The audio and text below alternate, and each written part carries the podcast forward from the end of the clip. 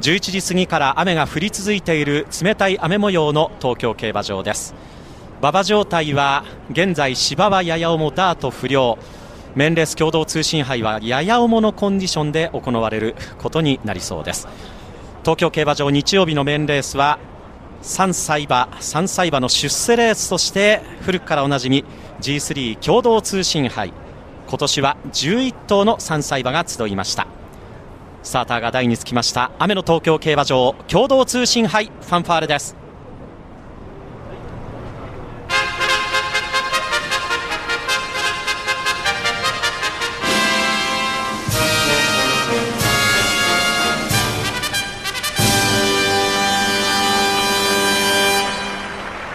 東京競馬場日曜日のメインレースは時の実記念第56回共同通信杯グレード3、やや重の芝コース 1800m、 今年の出走馬11頭です。皐月賞日本ダービーまで10戦全勝で勝ちながら、その直後破傷風で死亡した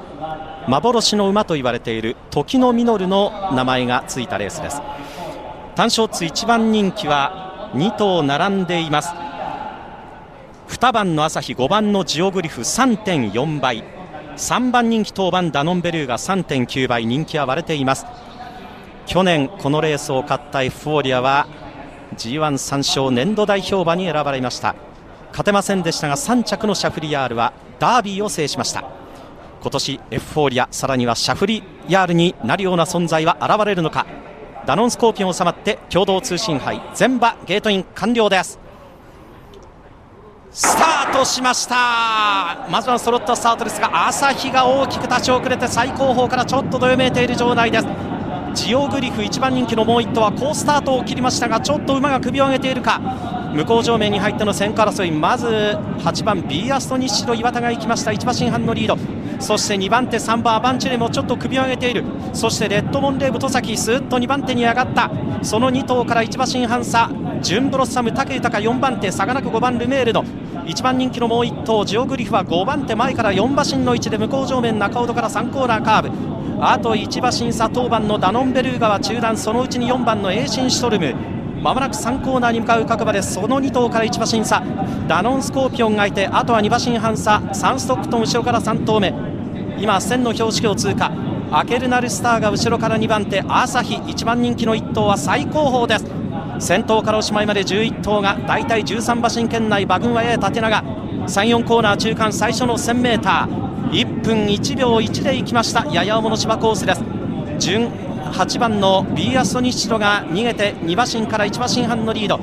ダノンモンレーブがレッドモンレーブが2番手、そして内でオレンジの帽子もう1頭ジュンブロッサム、4コーナーカーブから共同通信杯直線コースに向いた。ビーアストニッシュが内らつを逃げている、リード1馬身、そして内からアバンチで伸びてくる馬場の3ブロックからレッドモンレーブ、さらにジオグリフは間を割って伸びてこようとしている。さらに外からジュンブロッサム、外からムチが入ってダノンベルーガ、そして大外からアケルナルスター朝日が落ち着いている。坂を上がって残り200、抜けたダノンベルーガ先頭だ。ダノンベルーガデビュー2連勝、重賞初制覇なるか。そして2番手5番のジオグリフ、差がなく8番のビアスニッシュの先頭はダノンベルーガ快勝、ゴールジオグリフが2着、そしてうちでビアスニッシュの逃げ粘って3着。ダノンベルーガデビューから連勝で共同通信杯制覇、デビュー2戦2勝、ダノンベルーガお見事でした。勝ちタイムは1分47秒9、上がりタイムは4ハロン46秒8、3ハロンが34秒3です。そして2着はジオグリフ、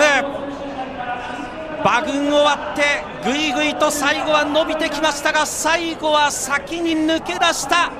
速さの坂という感じ。そして3着は逃げた8番のビーアストニッシロが粘り込みを図りました。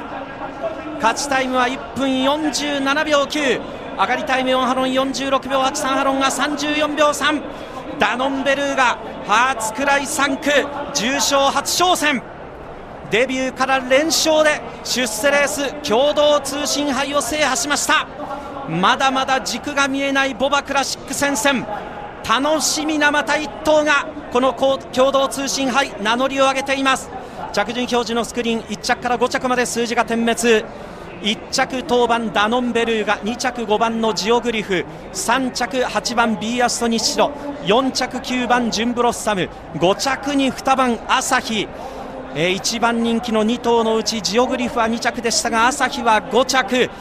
スタートの差が現れたのかもしれません。雨の東京競馬場、日曜日のメンレース、3歳の出世レースとしておなじみ G3 第56回共同通信杯、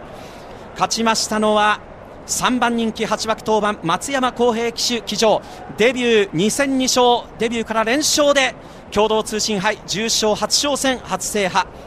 ダノンベルーガでした。